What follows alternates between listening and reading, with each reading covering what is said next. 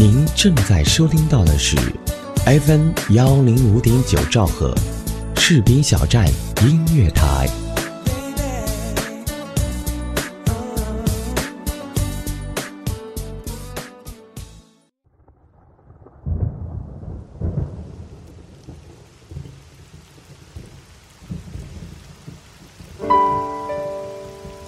我用声音记录我的所见、所闻、所想、所悟，心灵之约，见证我的成长。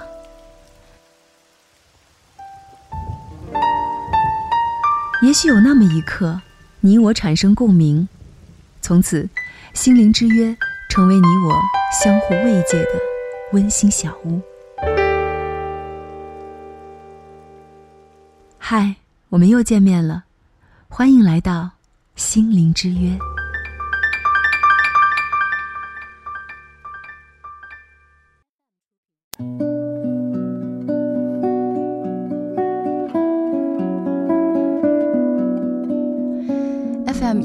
九士兵小站音乐台，欢迎您的如约而至，我是思玉，这里是心灵之约。两个月前，我就看到过一篇网络文章，标题是“男友的家庭重要吗？”看完之后，我收藏了这篇文章，觉得可能会用得着吧，可能某一天可以作为节目的素材。可是过了很久，我始终都不知道这样的话题该如何开始，又缘何开始。直到某一天，身边一个朋友鼻青脸肿的出现在我们面前，鼻骨骨折，满脸淤青，一个平时爱美的女人，却突然变成了这样的狼狈不堪。她遭遇了家暴，虽然是结婚四年来第一次，但她的丈夫是一个有家暴前科的人，同时也是一个有家暴基因的人。所以，关于她未来的生活，作为局外人，我还是深表担忧。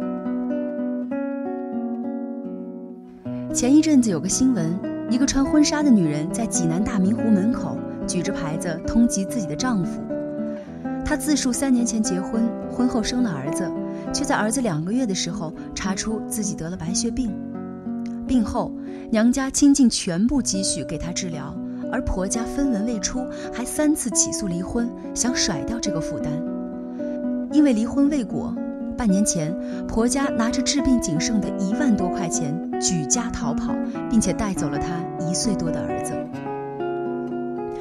目前没有男方的说法，如果情况属实，这名年轻的女子。确实是让人心疼。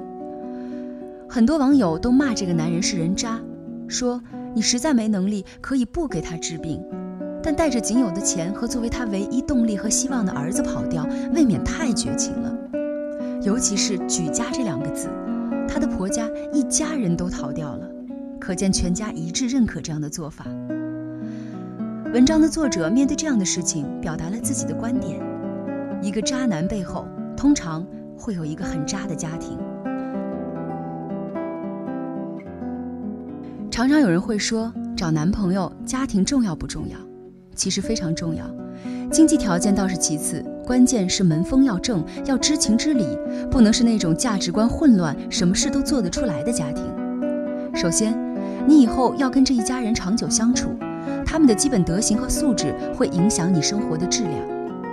第二。婆家人会一定程度地掌控你未来的老公，如果公婆的处事方式和价值观有严重的问题，那么以后你可能会有生不完的气。第三，你未来的老公基本就是这个家庭塑造的，这个家什么样，很可能他大体就是这个样。一个人从原生家庭脱胎换骨的可能性微乎其微，而这一点却常常被我们忽视，但它是尤其重要的。作者提到了他的一个朋友。结婚后跟老公越来越不和，不得已离了婚。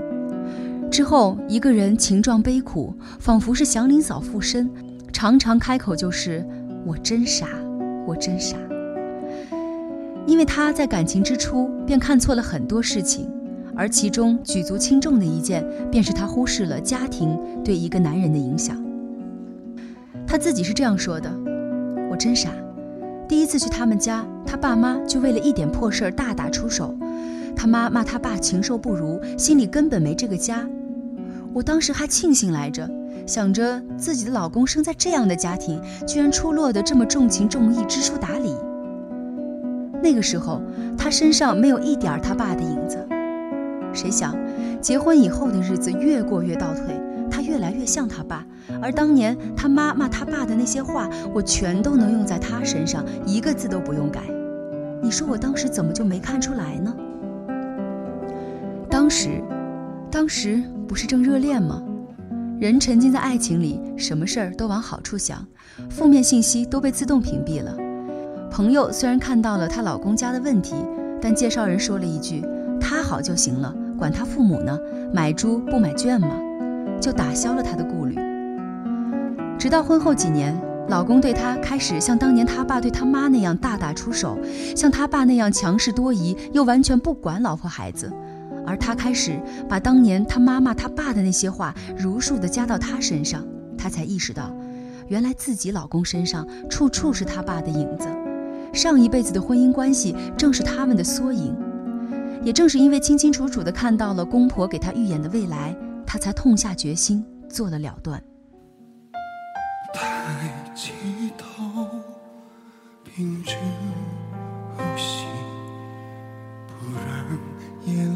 滴下去。房间里还有你的记忆，一直都赶不走。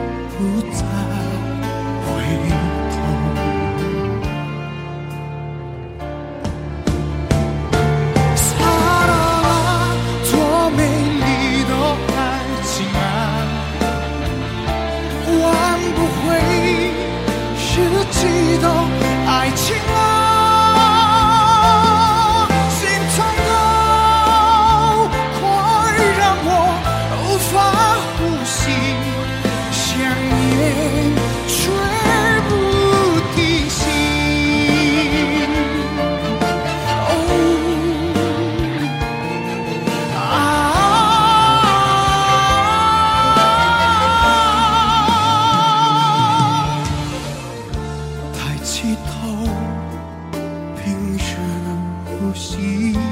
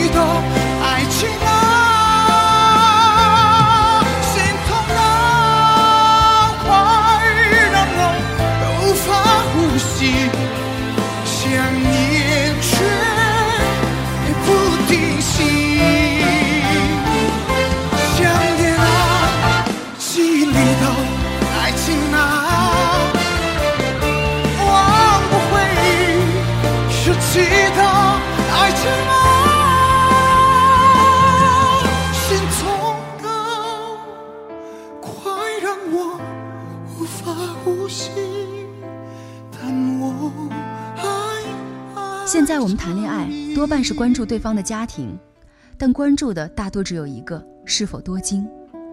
我们做红娘时也喜欢说，他们家条件不错，或者他们家情况一般。这样的关注点真的非常的片面。财富固然是衡量一个家庭好坏的因素之一，但以此作为唯一标准，实在是不科学。即便财富能给我们的生活锦上添花，但如果没有一个品性良好的伴侣，锦都没有，花的价值又何在呢？